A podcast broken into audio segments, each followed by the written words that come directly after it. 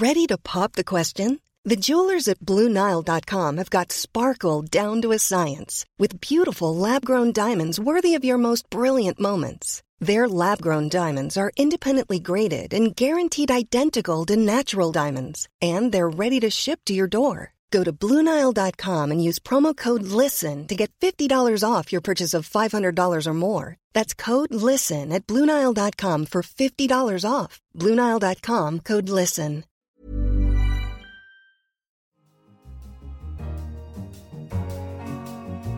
In London, this is The Economist. You're listening to Tasting Menu, a bite sized selection of the most intriguing stories from across the week. I'm Anne McElvoy, head of Economist Radio.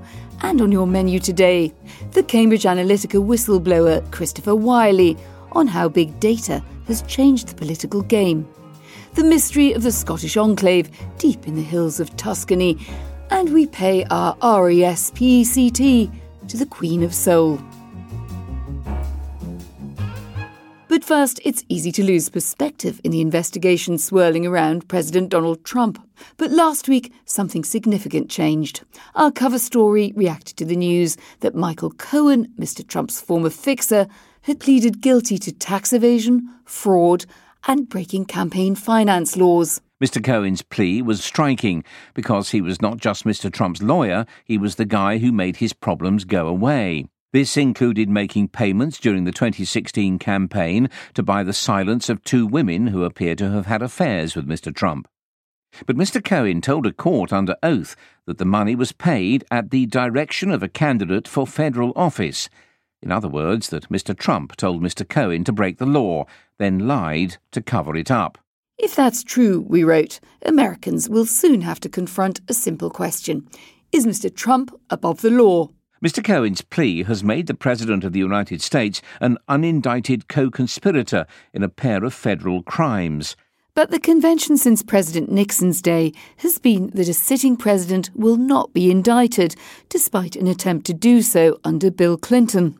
The constitutional problem that America is heading towards is that the Justice Department's protocol not to prosecute sitting presidents dates from another age, when a president could be expected to resign with a modicum of honour before any charges were drawn up, as Nixon did. That norm no longer applies. The unwritten convention now says, in effect, that if his skin is thick enough, a president is indeed above the law. The question of whether to remove a president is therefore a matter of politics. Thus far, Republicans in Congress have stood by the president. The only thing likely to change that is a performance in the midterms so bad that enough of them come to see the president as an electoral liability. Although Democrats may well win a majority in the House, a two thirds majority in the Senate, the threshold required to remove a president looks unachievable.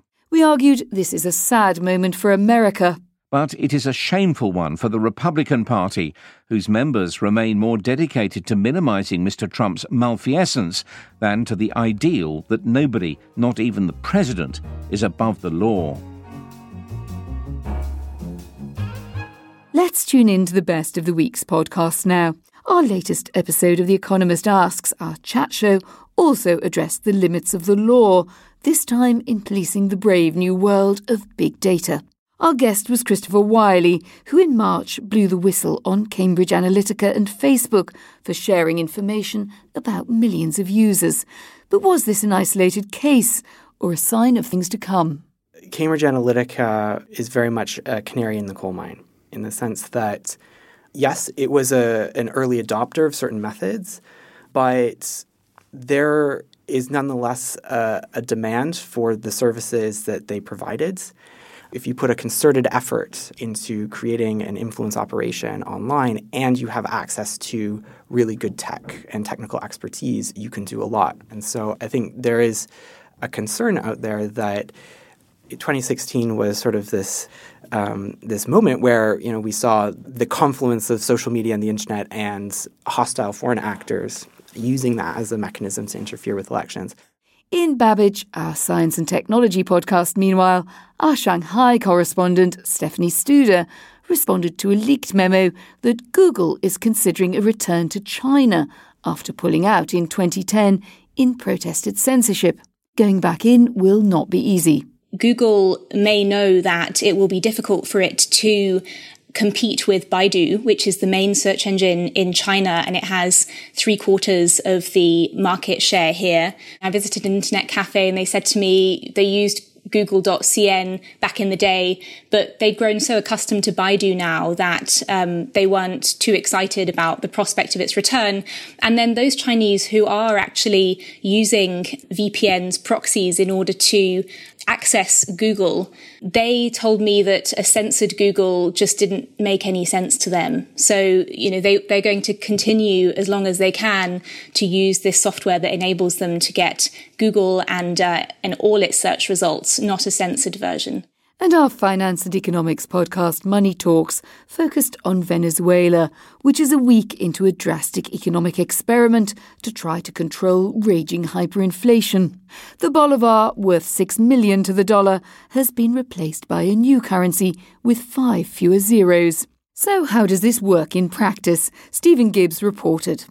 Definitely a gradual process. I actually went to uh, fill up my car yesterday I paid with the old money and the old price, which is a, a fraction of a penny to, to fill up an entire car. The petrol attendant said, as far he, as he was aware, it wasn't going to be until the 20th of September that they would begin charging even in the new currency, uh, which would put prices up by adding 10 zeros effectively to the price. So, what we're hearing from within the government is that there's a degree of dispute about how they roll this out. More on that soon, I'm sure. Subscribe to Economist Radio on your podcast app. And if you like what you hear, give us a rating. It makes all the difference. Back now to our print edition and to Italy, where strange and unfamiliar sounds were heard rising through the warm August air. With an evening of bagpipes and polenta, boiled cornmeal, popular in north and central Italy, the mountain town of Barga features one of Italy's more unusual cultural festivals, its annual Scottish Week. How did Scotland establish this stronghold in the Tuscan hills? For more than five centuries, Barga had been an exclave of first the Republic of Florence and later the Grand Duchy of Tuscany, encircled by a hostile Duchy of Lucca. To enable it to survive, the authorities in Florence granted it generous tax exemptions. When Italy was united in 1861, they were abolished, the economy collapsed, and large scale emigration ensued. Some of Barga's Scottish sons have achieved remarkable distinction. The Archbishop Emeritus of Glasgow, Mario Conti, is descended from Bargigiani, as is Paolo Nutini, an internationally successful singer songwriter whose grandfather, Giovanni Jackie Nutini, ran a renowned fish and chip establishment in Paisley. That points to the second mystery. How come these mountain folk proved so adept at cooking fish? Well, ventures Barga's mayor, Marco Bonini, it was certainly better than working in the mines. But such cultural borrowing is not always so mutually beneficial, as the piece in our Americas section explored. Impacto, an NGO, has identified 10 cases since 2012 of foreign merchants selling clothing based on indigenous Mexican designs without giving payment or credit. The artisans are trying to fight this fakery on grounds of intellectual property, but the rights to traditional designs are hazy. The principles underlying protection of IP, conceived in the 19th century, do not allow for the transfer of ownership of ideas from one generation to the next.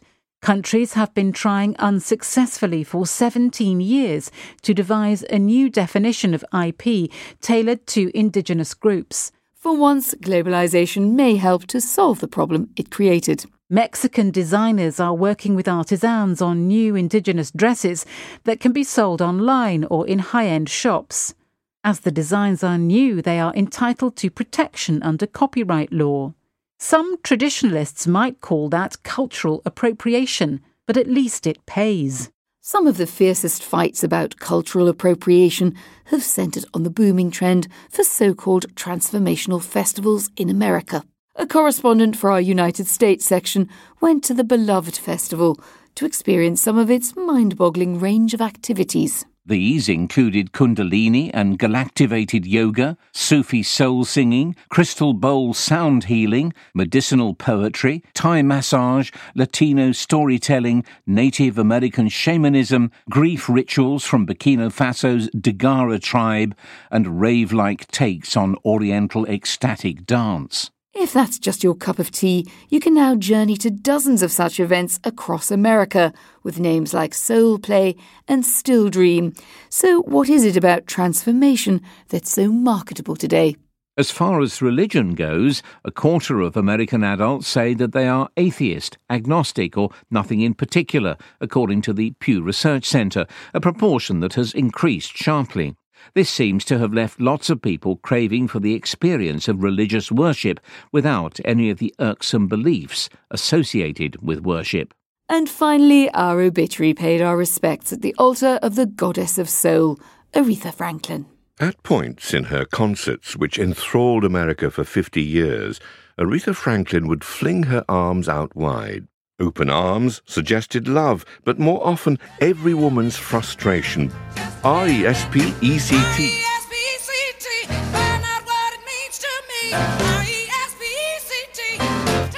Her most famous song wasn't just about a put down woman and a do wrong man. It became the anthem of every liberation movement because of her roof raising style. It was her personal anthem, too. She wished to be called Ms. Franklin, to be paid cash, and to be spared air conditioning. All I'm asking, honey. But fame and pain grew together.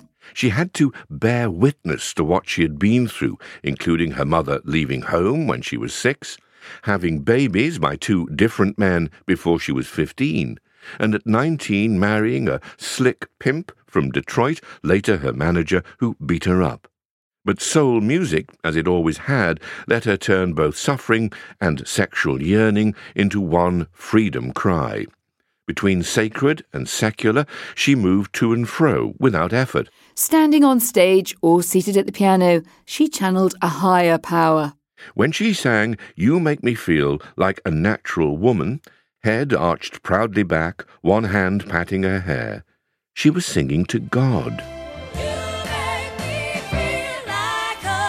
Just as when she screamed out her passion as a sinner cleansed by the blood of the Lamb, when my soul was in the lost and found.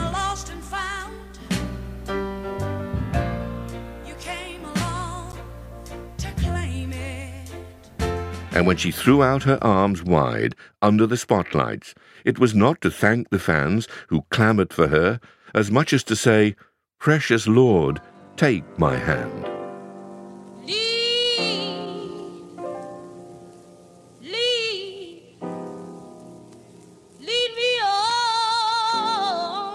Goodbye to Aretha, and that's the end of this week's tasting menu. But if you're yearning for an encore, you can find more of these and other stories at economist.com.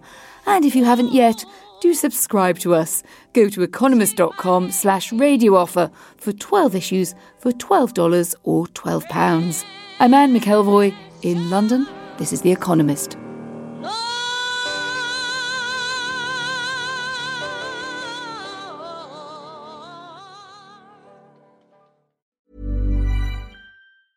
Even on a budget, quality is non-negotiable. That's why Quince is the place to score high-end essentials at 50 to 80% less than similar brands. Get your hands on buttery soft cashmere sweaters from just 60 bucks, Italian leather jackets, and so much more.